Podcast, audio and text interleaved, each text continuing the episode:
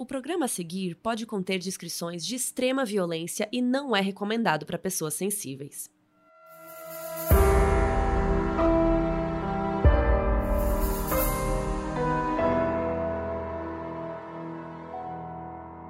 Oi, Brasil! Eu sou a Carol Moreira. E eu sou a Mabê. E no caso de hoje, a gente vai falar sobre um dos assassinos mais emblemáticos dos anos 70. O Richard Chase teve uma infância muito sofrida e quando chegou na fase adulta, ele foi ficando paranoico e com delírios mentais graves. Nazistas, bandidos de faroeste, sangue de coelho e roubo de artérias são alguns dos elementos bizarros que passavam na mente desse assassino. Hoje a gente vai contar a história de um homem que matava e bebia o sangue das vítimas, o vampiro de Sacramento.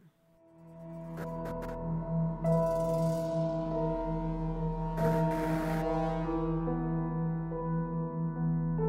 O Richard Trenton Chase nasceu no dia 23 de maio de 1950, na cidade de Sacramento, na Califórnia. Ele fazia parte de uma família tradicional, pai, mãe e uma irmã quatro anos mais nova. Mas o Richard não teve uma boa infância. Ele era agredido com frequência pelo pai, que era alcoolista e era muito autoritário. Já a mãe do Richard tinha vários problemas psicológicos e ela frequentemente se consultava com psicólogos e psiquiatras, ia trocando bastante, assim, de médicos e tal, mas estava sempre indo, fazendo algumas sessões para tratar esse problema dela. E os pais, eles eram cheios de problemas, eles brigavam o tempo todo, discordavam na criação dos filhos e em todo o resto. A mãe achava que o marido era infiel, e por causa dos problemas psicológicos, ela estava sempre desconfiando que ela era envenenada pelo marido. Então não é uma surpresa que desde criança o Richard já demonstrava alguns comportamentos que refletiam esse lar desequilibrado que ele vivia. Primeiro que ele tinha tendências piromaníacas, ele gostava de colocar fogo nas coisas. Segundo, que ele demonstrava crueldade com animais, principalmente com gatos. E ele fazia muito xixi na cama, que é a coisa mais normal do mundo para uma criança, inclusive eu mesma fiz muito xixi na cama até os sete anos.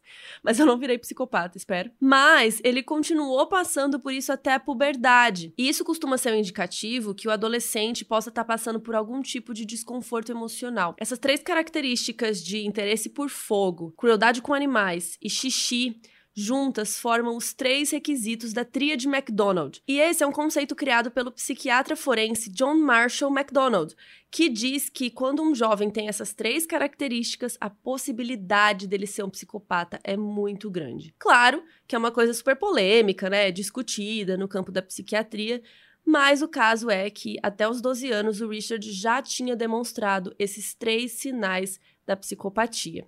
E não ia parar por aí, não. Quando Richard entrou na adolescência, a família começou a passar por alguns problemas financeiros e eles perderam a casa. Nos quatro anos seguintes, o Richard estudou no Mira Loma High School, onde ele teve uma adolescência bem turbulenta. E ele não era um jovem estudioso, as notas que ele tirava eram C, né? E desse jeito ele foi passando arrastado por todo o ensino médio. Ele bebia muito, saía pra badalar, fumava maconha e pegava várias garotas. Ele era bem estilo aquele cara perigoso do colégio de filme americano, sabe? Que usa jaqueta e faz o que quer. Mas por mais que o Richard saísse com várias meninas e tal, ele tinha um problema na hora H. O pênis dele nunca ficava ereto, e isso inclusive fez com que várias garotas zombassem dele. No segundo ano do ensino médio, quando ele tinha 16 anos, Richard foi detido por posse de maconha e o Tribunal de Menores condenou ele a fazer serviço comunitário nos fins de semana. O Richard se formou no colégio em 68 e no mesmo ano já entrou na faculdade, a American River College. Como ele já tinha 18 anos, ele começou a se consultar com um psiquiatra por si só, para saber qual era a origem desse problema sexual dele. O psiquiatra falou que o Richard tinha muita raiva reprimida e apresentava sinais de algum distúrbio mental grave e que era isso que estava impedindo ele de ficar ereto. Mesmo com tudo isso, o psiquiatra não fez nenhuma recomendação para ele se internar, nem nada disso, e ele voltou a viver normal. A vida do Richard na faculdade era igual no colégio, ele só tirava nota C,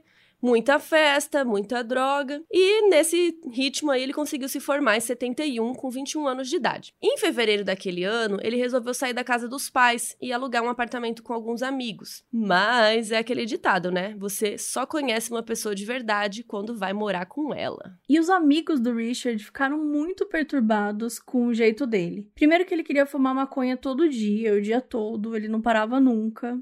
E até aí tudo bem. Ele era paranoico e tinha mania de perseguição, então ele trancou todas as portas do armário porque achava que estava invadindo o espaço dele e estavam tentando espioná-lo. E essas atitudes estranhas assustavam, né, os amigos, os roommates dele, e com menos de três meses morando juntos, pediram para o Richard se mudar para outro lugar. E ele se recusou a sair, então os amigos se juntaram, alugaram outro apartamento e foram embora. E como ele não tinha grana para manter o AP sozinho, ele foi obrigado a voltar para casa dos pais. Mas independente de onde ele estivesse, as paranoias dele não paravam. Pelo contrário, só piorava.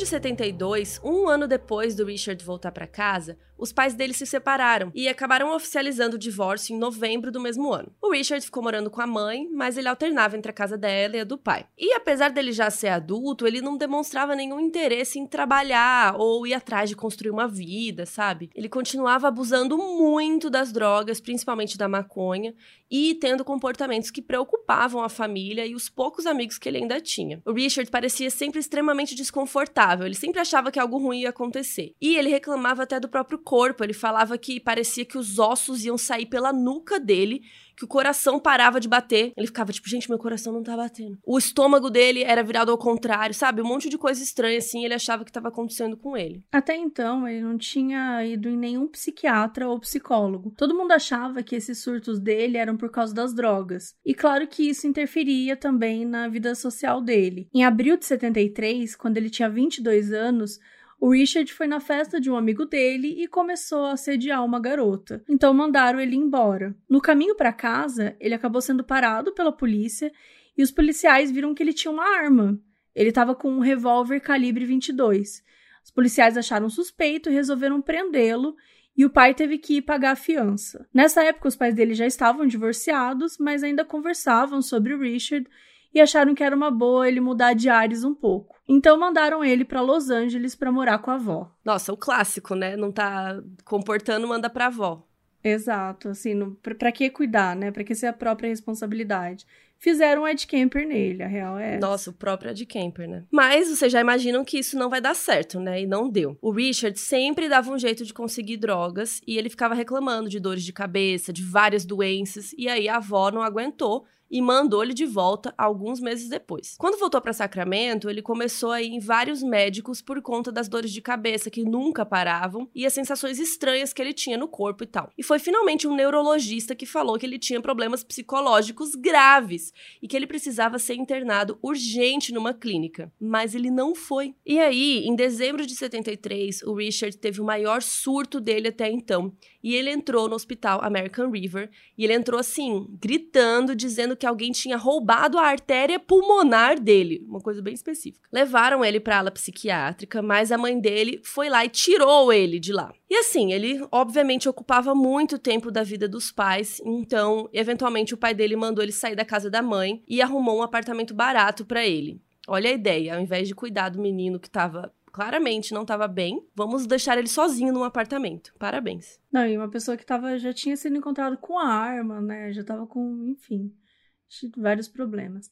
Daí, em 76, quando Richard estava com 25 anos, as coisas começaram realmente a sair do controle. Ele tinha dito para os pais que ele não estava mais se drogando, que ele estava pondo a vida no lugar e tal, mas ele estava mentindo. Richard continuava visitando a casa da mãe e do pai para passar uns dias de vez em quando, e numa dessas, ele discutiu com a mãe porque ela achava que o filho ainda estava, né, se drogando e estava escondendo dela. Ele acabou dando um tapa nela e empurrou ela no chão e foi embora. Daí, em abril, o pai dele foi visitar o Richard e para ver como ele estava, assim, quando chegou lá, encontrou o filho super doente, enjoado e ficou meio preocupado. O pai perguntou o que tinha acontecido com ele e o Richard falou que, ah, eu acho que eu tô com alguma infecção no sangue. Aí o pai perguntou, porque ele achava, né, que seria isso especificamente, e ele respondeu: Porque eu injetei sangue de coelho em mim mesmo.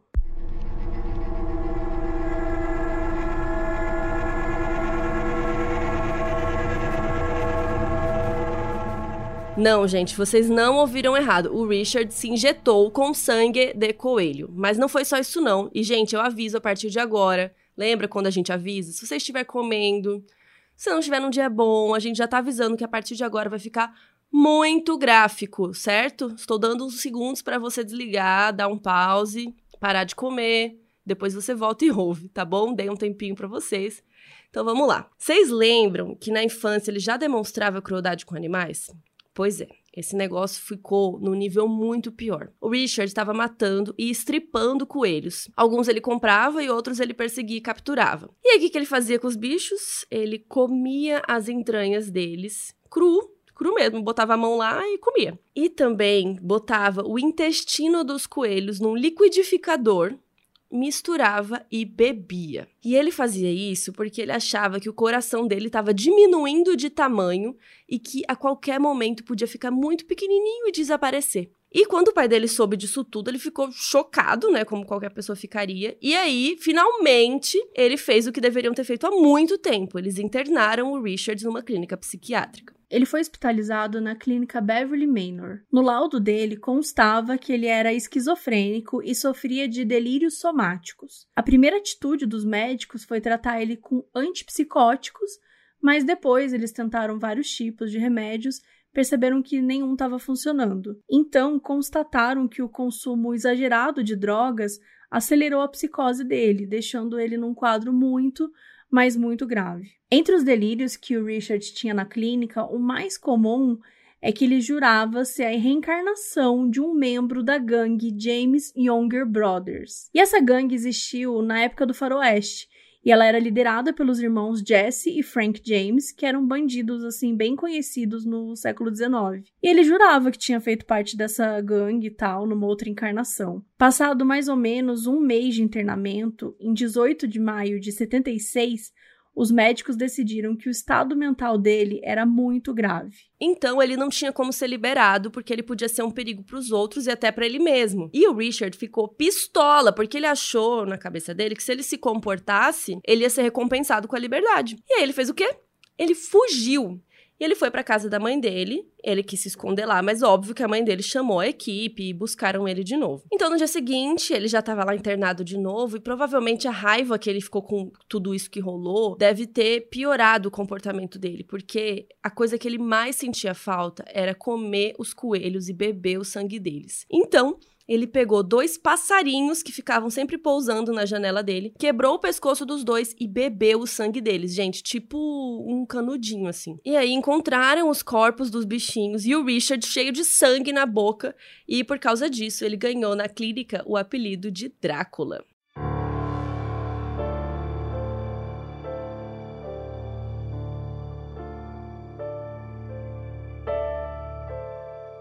Bom, depois de tudo isso, foram o quê? Foram quatro meses. E em setembro de 1976, o Richard recebeu alta da clínica. Sim, depois de tudo isso.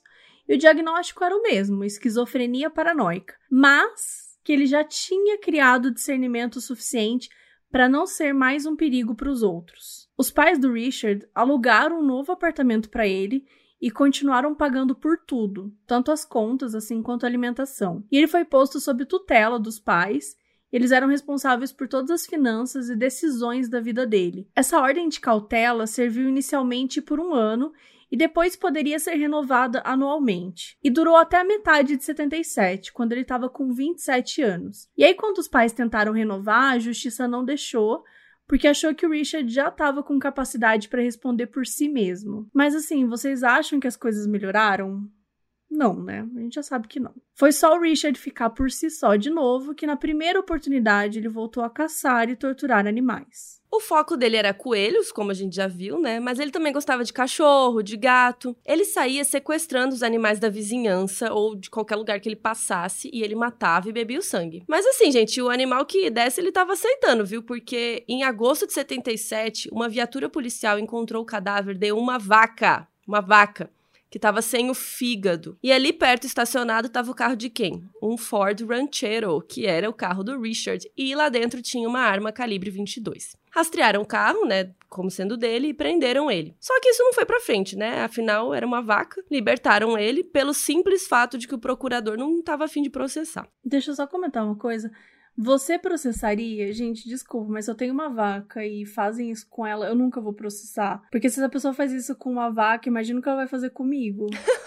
mas, amiga, vaca é caro, bezerro é caro. Não, mas não é por, pelo preço, é pelo valor da vida humana. Ah, sim, mas é tipo alguém rouba alguma coisa sua. Tipo, animais em fazenda, assim, são propriedade, né? Então. Enfim, ele voltou para casa, o procurador não processou, ele seguiu a vida. E é bizarro, porque a essa altura, um monte de gente sabia o que ele fazia com os animais e ninguém falava nada. Só que assim, gente, isso é um sinal que tem algo muito grave acontecendo com a pessoa, isso é óbvio. E já tinha até passado por psiquiatra e tudo, né? Mas enfim. A mãe do Richard foi visitá-lo mais uma vez e chegou a ver ele segurando um gato morto, que depois ela disse que ele cortou mas ela não contou para ninguém para não prejudicar o filho. Ela tinha que contar para ajudar ele, no caso, né? E assim, até aqui, ele só demonstrava crueldade e canibalismo com animais. Mas, muito em breve, isso ia evoluir para algo muito pior.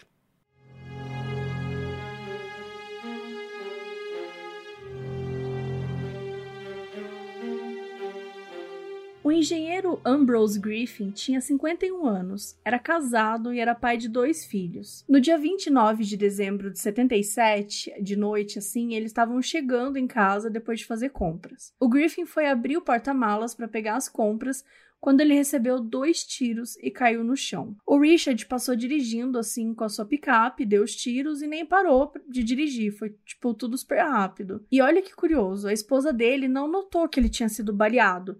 Ela achou que ele tinha tido um ataque cardíaco, porque ela tinha ouvido dois estalos e tal, mas ela não relacionou.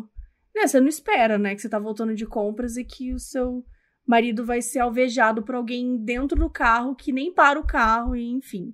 Então, realmente faz todo sentido ela, né, não entender o que estava acontecendo. Então, o Griffin foi levado para o hospital e lá a esposa foi interrogada pela polícia e ela descobriu que o marido foi baleado. Infelizmente, o Griffin acabou morrendo. Durante a investigação, um dos filhos do Griffin falou que na última semana tinha percebido um homem meio estranho, assim, andando pela vizinhança com um rifle. Só que pelas cápsulas das balas, a arma do crime não tinha sido um rifle, e sim um revólver calibre 22. E aí os policiais continuaram interrogando pessoas do bairro e conseguiram alguns relatos. Um foi de um menino de 12 anos que disse que um cara esquisito tentou balear ele enquanto ele andava de bicicleta. Ele falou que o cara tinha uns 20 e poucos anos e o cabelo castanho. A polícia até hipnotizou o menino para ver se ele lembrava alguma coisa a mais ali no subconsciente, mas a única coisa que ele conseguiu falar foi uma placa de carro que no fim não deu em nada. Também teve uma mulher que morava a poucos quarteirões da família Griffin e dois dias antes um estranho tinha atirado na casa dela, tipo na parede assim. Aí analisaram as balas e também eram eram de calibre 22.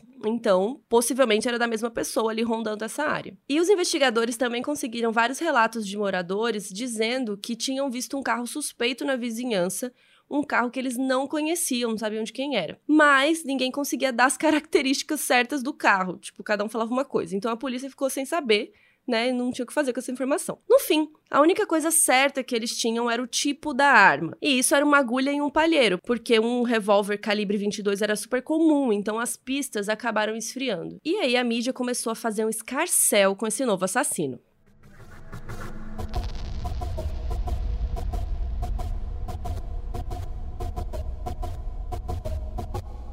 Chegamos em 78 e como a polícia não tinha vestígios do Richard, ele se sentiu confortável e foi ficando cada vez mais ousado. No dia 11 de janeiro, uma vizinha viu ele entrando em casa com três animais e achou estranho porque nunca mais viu os animais e tal depois disso. Mas essa mesma vizinha tinha medo do Richard, porque ele tinha pedido um cigarro para ela, só que ele foi tão agressivo que ela acabou dando o maço inteiro logo. E ela ficou pensando, cara, esse cara é estranho e eu não vou me meter assim nas coisas dele. E daí Richard passou janeiro inteiro procurando vítimas. Ele acreditava que quando uma pessoa deixava as portas de casa trancadas, significava que ele não era bem-vindo então ele preferia não invadir. Mas que se alguém deixasse as portas destrancadas, seria um convite e ele poderia entrar. Nessa busca, ele acabou entrando numa casa que estava com a porta destrancada, só que não tinha ninguém. Então Richard entrou e ficou causando lá. Ele roubou umas joias, foi no quarto do bebê, urinou na gaveta e ele defecou no berço. Enfim, a família voltou para casa quando ele ainda estava lá. E o pai da família tentou atacá-lo, mas o Richard saiu correndo. Gente, imagina o desespero. Não, e ainda chega lá e sua casa tá toda cagada, literalmente, né? Outra pessoa que quase foi vítima dele foi uma ex-colega de escola chamada Nancy Holden. No dia 23 de janeiro, o Richard estava andando à procura de vítimas e ele reconheceu a Nancy num mercadinho do posto de gasolina, assim. A Nancy tomou um susto quando ela reconheceu que era o Richard que ela tinha conhecido lá no ensino médio, porque agora ele estava com uma aparência magra demais, assim, parecia desnutrido, e ele estava todo estranho, descuidado, e ele estava falando de uma maneira meio agitada, meio rápida. Ele ficava olhando para os lados lados, assim, como se estivesse olhando se tinha alguém olhando para ele, sabe? A Nancy achou ele super estranho, ela ficou até meio com medo, assim. Ela tentou, ah, tá bom, bacana, tá? E tentou ir e ir embora. Só que o Richard ficou puxando assunto com ela. Aí, quando ele foi pagar o que ele comprou lá na loja, a Nancy deu no pé, né? Saiu correndo, foi pro carro. E ele terminou de pagar e foi seguindo ela até o carro e ficou lá pedindo uma carona. Só que ela achou aquilo tudo muito estranho. Ela entrou no carro correndo, trancou as portas e dirigiu embora. Foi-se embora. E isso, gente, provavelmente salvou a sua vida. Como ela não deu bola para ele, nesse mesmo dia, o Richard continuou a procurar uma vítima. E ele acabou encontrando.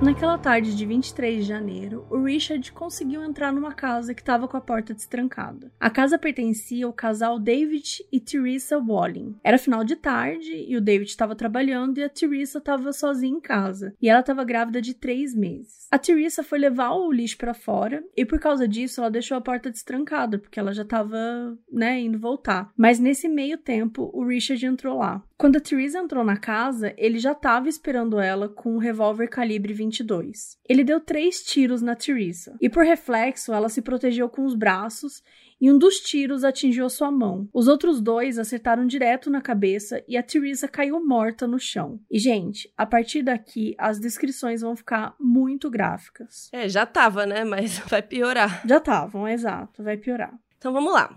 Richard arrastou o corpo da Teresa até o quarto e abusou sexualmente do cadáver. E ao mesmo tempo que ele estava praticando a necrofilia, ele ficava esfaqueando o corpo com uma faca de açougueiro, porque isso deixava ele mais excitado. Depois de terminar, o Richard retirou os órgãos da Teresa e depois cortou o mamilo dela. O sangue que saía do mamilo ele colocou num potinho de iogurte e bebeu.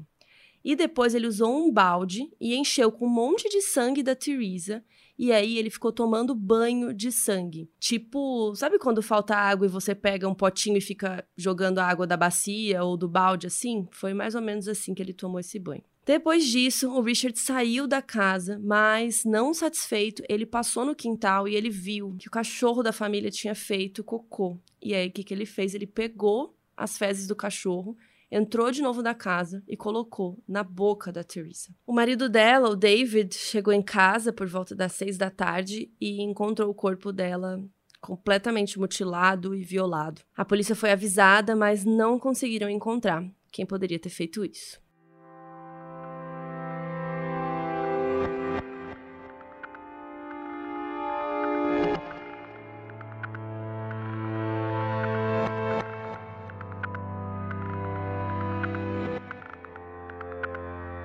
Quatro dias depois do assassinato da Teresa, a gente chega no dia 27 de janeiro e agora a gente começa a acompanhar a Evelyn Miroff, de 38 anos. A Evelyn era mãe de três filhos e era divorciada, e um dos filhos morava com o ex-marido dela. Nessa noite, ela estava em casa com três pessoas: o filho Jason, de seis anos, o outro filho estava na escola, o seu sobrinho David, de dois anos, que ela estava tomando conta, e o Dan, que era um vizinho e amigo da Evelyn que passou lá para ajudar a tomar conta das crianças. Então, recapitulando, era uma mulher, uma criança, um bebê e um vizinho. Teve uma hora que a Evelyn foi tomar banho e deixou as crianças com o Dan, né, o vizinho. E do nada, o Richard entrou na casa e atirou direto na cabeça do Dan, e ele morreu instantaneamente. O David era um bebê, né? Então, obviamente, ele não estava entendendo nada do que estava acontecendo. Mas o Jason, que já tinha seis anos, saiu correndo para o quarto da mãe. Ele saiu correndo atrás do Jason e deu dois tiros na cabeça dele. E o menino morreu na hora. Depois, o Richard voltou para a sala com calma, pegou a carteira e a chave do carro do vizinho.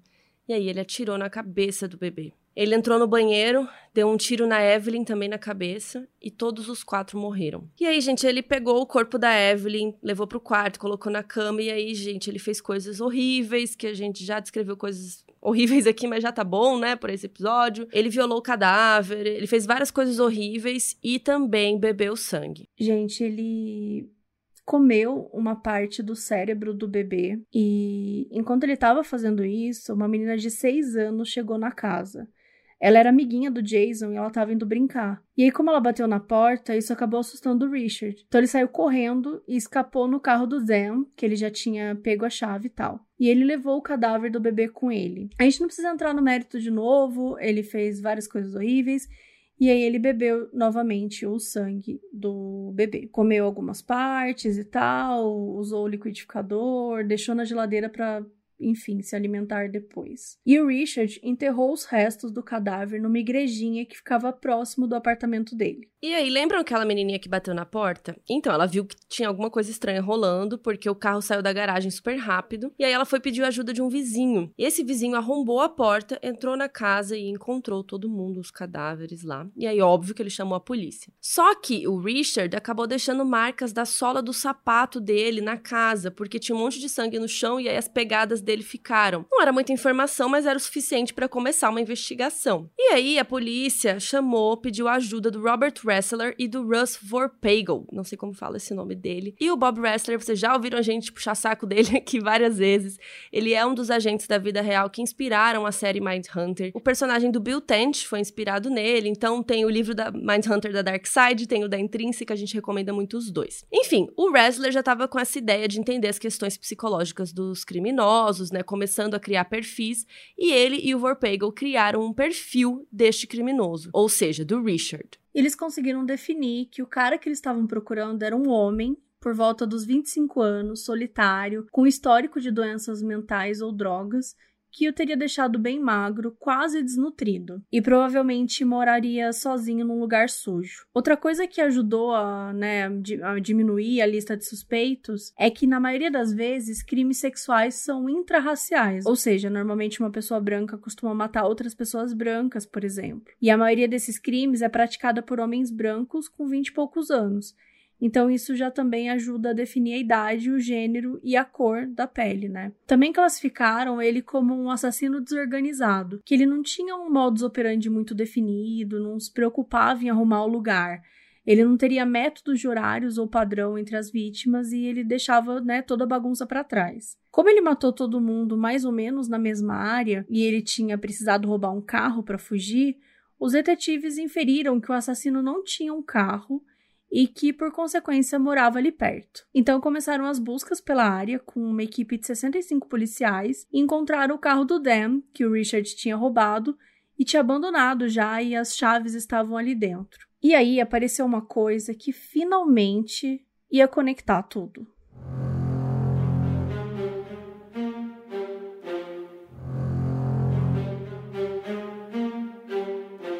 Lembram da Nancy Holden? Ela tinha sido colega do Richard na faculdade e morava na área em que aconteceram os crimes. Ele tinha pedido carona no mercado para ela, tal, mas ela achou ele estranhão e vazou, né? Então, quando a polícia deu a descrição do assassino, ela viu e ela ligou para a delegacia e contou isso para eles. E também falou que o Richard tinha histórico de usar drogas desde o colégio e aí ele entrou na lista de suspeitos. Os detetives deram uma investigada nele e descobriram que ele tinha sido internado por transtornos mentais e que ele tinha um registro de posse de uma arma calibre 22. E ao fazer esses cruzamentos, a polícia descobriu que ele morava muito perto do lugar onde encontraram o carro abandonado do Dan. Então, um dia depois desse último crime, em 28 de janeiro, a polícia bateu na porta do Richard, só que ele não quis abrir. Ele não falou nada, ele fingiu que não tinha ninguém em casa. Só que os policiais ficaram escondidos no corredor esperando ele sair, e aí quando ele finalmente saiu, pegaram ele no flagra. O Richard estava usando um coldre de arma daqueles de ombro assim, e estava com uma caixa toda ensanguentada na mão, e o sapato dele também estava sujo de sangue. Quando ele viu os policiais, ele saiu correndo.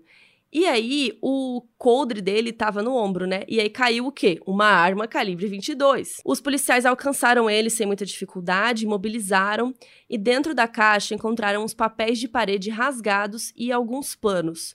Tudo cheio de sangue. Então foi ali já direto que os policiais eles pegaram o Richard saindo sujo de sangue e com a arma do crime. Então, né, eles prenderam ele na hora. E aí revistaram ele e ele tava com o que no bolso? Com a carteira do Dan que era o vizinho da Evelyn que ele tinha matado na noite anterior. Então, o, os agentes da FBI, o Ressler e o Verpagel, eles fizeram uma revista no apartamento dele e encontraram algumas coisas. Primeiro que tinha sangue em toda parte, no chão, na parede, no teto, nos móveis. Eles acharam vários diagramas explicando coisas da anatomia, tipo que parte do corpo humano você pode cortar sem atingir uma veia, ou como saber reconhecer certinho onde está cada órgão coisas que o Richard estudava para poder aplicar na hora dos crimes. Tinha um calendário e estava escrito a palavra hoje na data dos assassinatos que ele já tinha cometido. Só que essa palavra estava escrita em mais 44 datas. E aí a polícia ficou pensando, né? Será que ele cometeu mais 44 assassinatos? Ou será que ele tentou e não deu certo? Enfim, até hoje a gente não sabe essa resposta. Aí acharam um liquidificador e dentro dele tinha sangue e restos mortais podres já em decomposição. Encontraram corpos de animais embrulhados com papel alumínio, acharam órgãos de várias das vítimas, inclusive parte do cérebro daquele bebê David que a gente comentou. O Richard foi levado sob custódia e interrogado pela polícia. E ele deu todas as informações dos crimes, não escondeu nada. E também, assim, com a quantidade de evidências que tinha ali na casa dele, de coisa suja de sangue, enfim, nem tinha como ele inventar muita coisa, né? Ele conversou com dois psiquiatras e eles notaram que o Richard não apresentava nenhum sinal de culpa ou remorso. Ele estava super tranquilão. A única coisa que ele não contou foi onde estava o corpo do bebê David, porque já tinham achado parte dele no apartamento, né, mas o resto do corpo não. Então começaram a procurar com cães farejadores e a polícia até falou com a mãe dele para ver se tinha alguma coisa, se ela sabia, mas a coitada, né,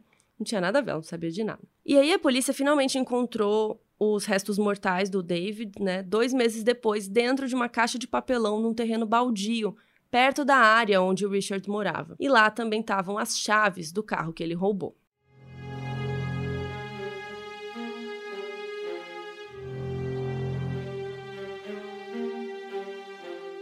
Enquanto Richard estava lá detido e toda a burocracia do crime, enfim, já estava resolvida, eles começaram os preparativos do julgamento. O advogado designado para ele se chamava Ferris Selemy. E ele ter um problemão para lidar, porque o promotor principal do caso, que era o Ronald Stottman, estava indo para o julgamento decidido a fazer o Richard ser condenado com pena de morte. E o Totman fez o dever de casa. Né? Ele pesquisou tudo que ele pôde sobre crimes relacionados a sangue, cultos que bebem sangue, crenças que seguem o vampirismo, várias coisas para provar que não teria relativismo nenhum que justificasse o Richard matar pessoas. E a defesa entrou com um apelo de não culpado por motivos de insanidade porque ele não teria noção do que estava fazendo quando cometeu os crimes e bebeu sangue e tal, então ele não estaria apto para ir para um julgamento normal. Só que vários psiquiatras examinaram Richard, inclusive depois dessa apelação, e definiram que não tinha ninguém incentivando ou manipulando ele, e que ele sabia que estava errado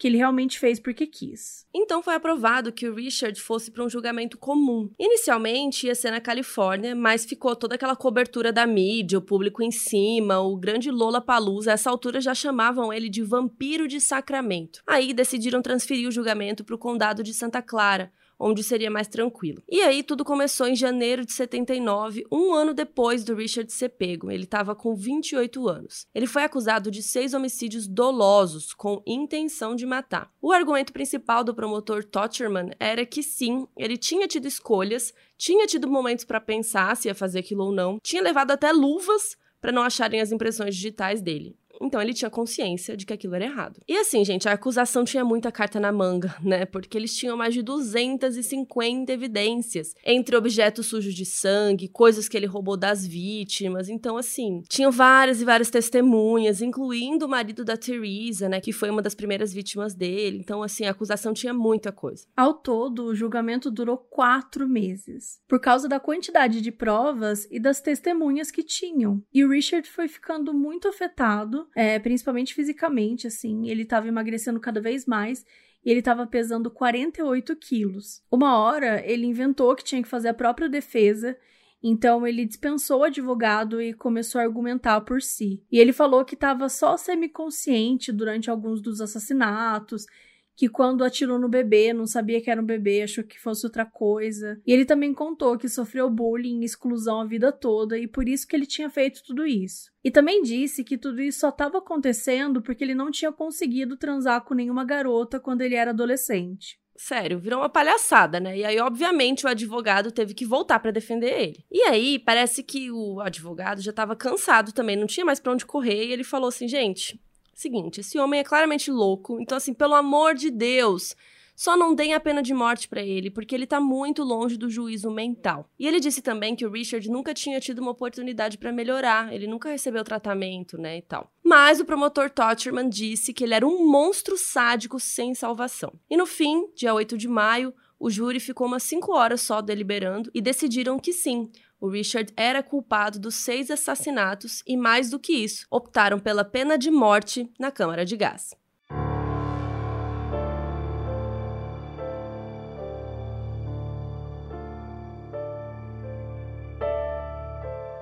Depois que o Richard foi pro Corredor da Morte, ele concedeu algumas entrevistas pro Bob Ressler, né, que a gente já comentou aqui. Tanto ele quanto o John Douglas inspiraram Mind Hunter, e eles estavam estudando a mente do criminoso e tal. E aí, gente, até é importante pra gente falar um pouquinho sobre isso.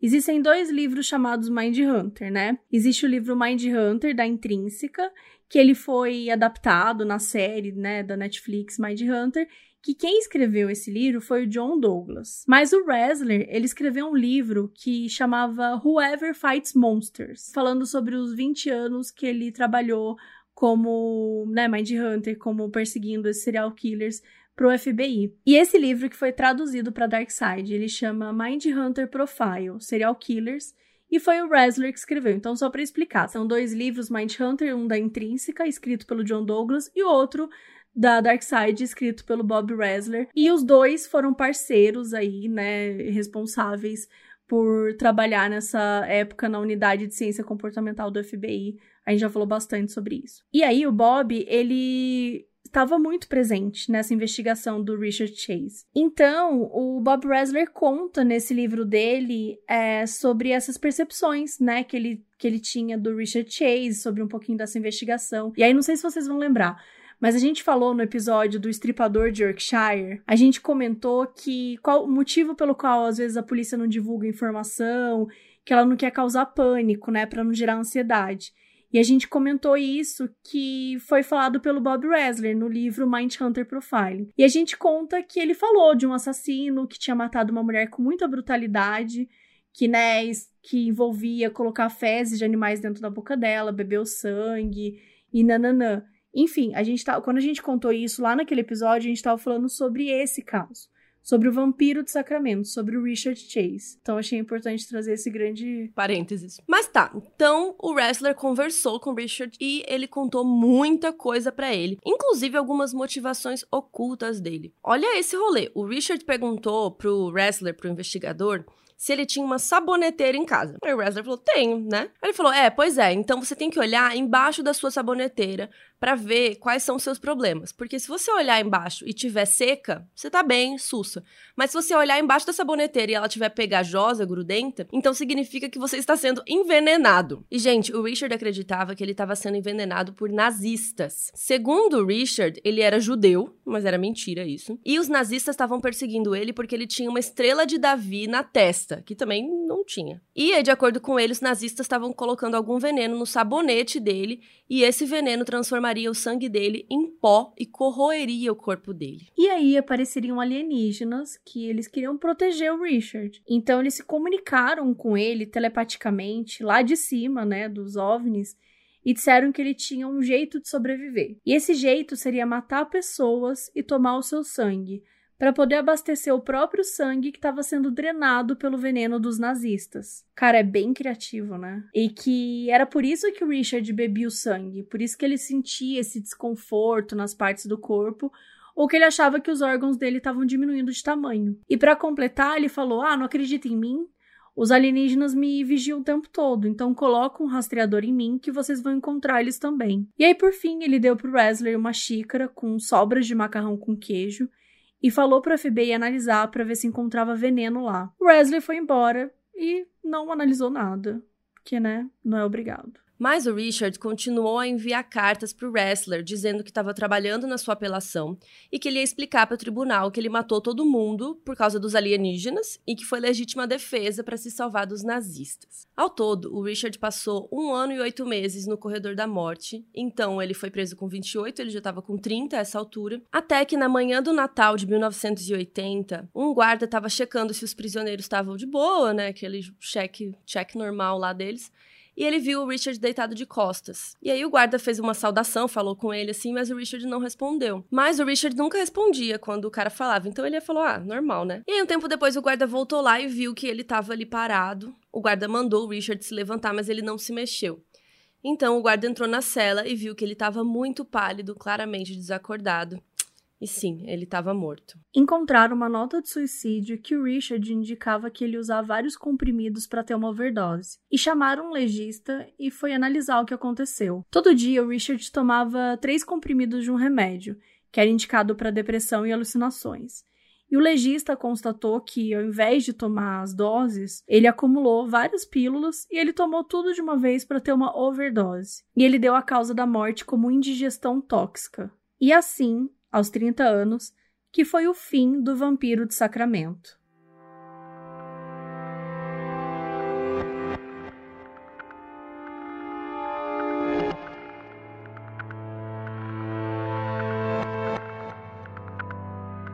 Ah, essa história me deixa muito triste porque dá para ver que ele tinha transtornos mentais, sabe? A gente claramente ele não estava bem e ele não teve apoio, ele não teve Sabe, a mãe dele tirava ele da clínica. Você vê que ele foi negligenciado pela família a vida toda, né?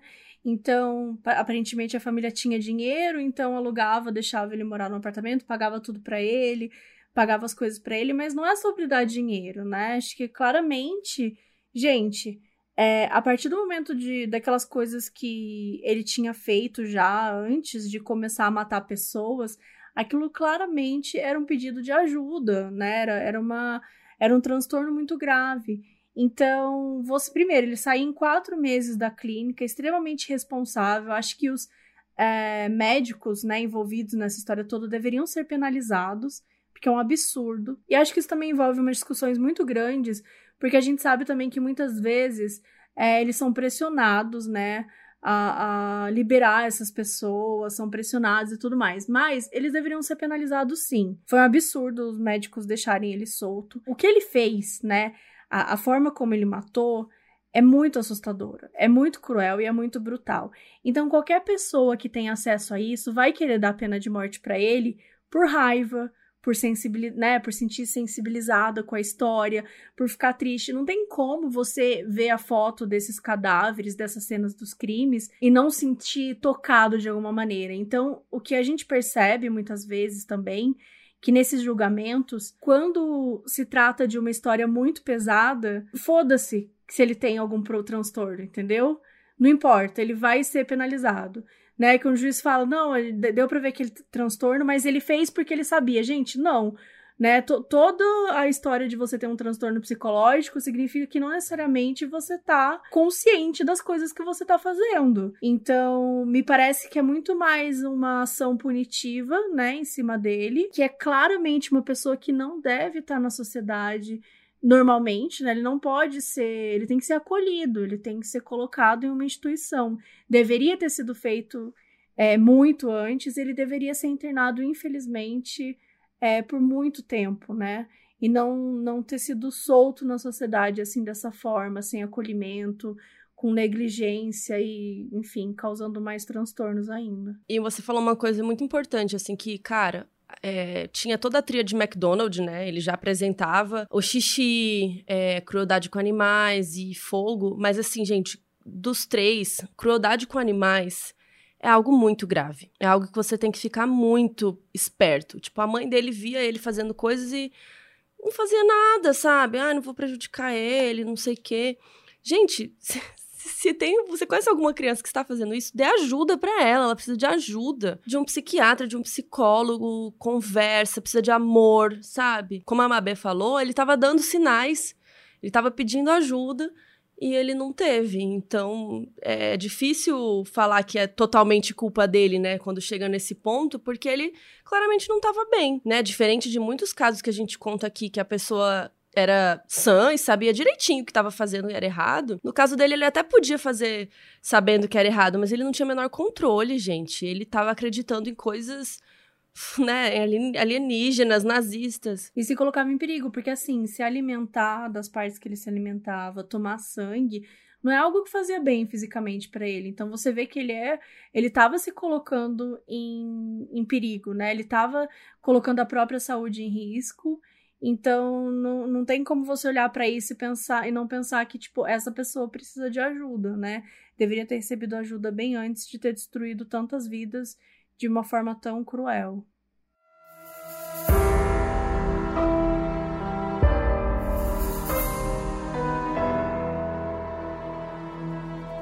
Esse episódio foi escrito por Luiz Leite e apresentado por Mabê Bonafé e Carol Moreira.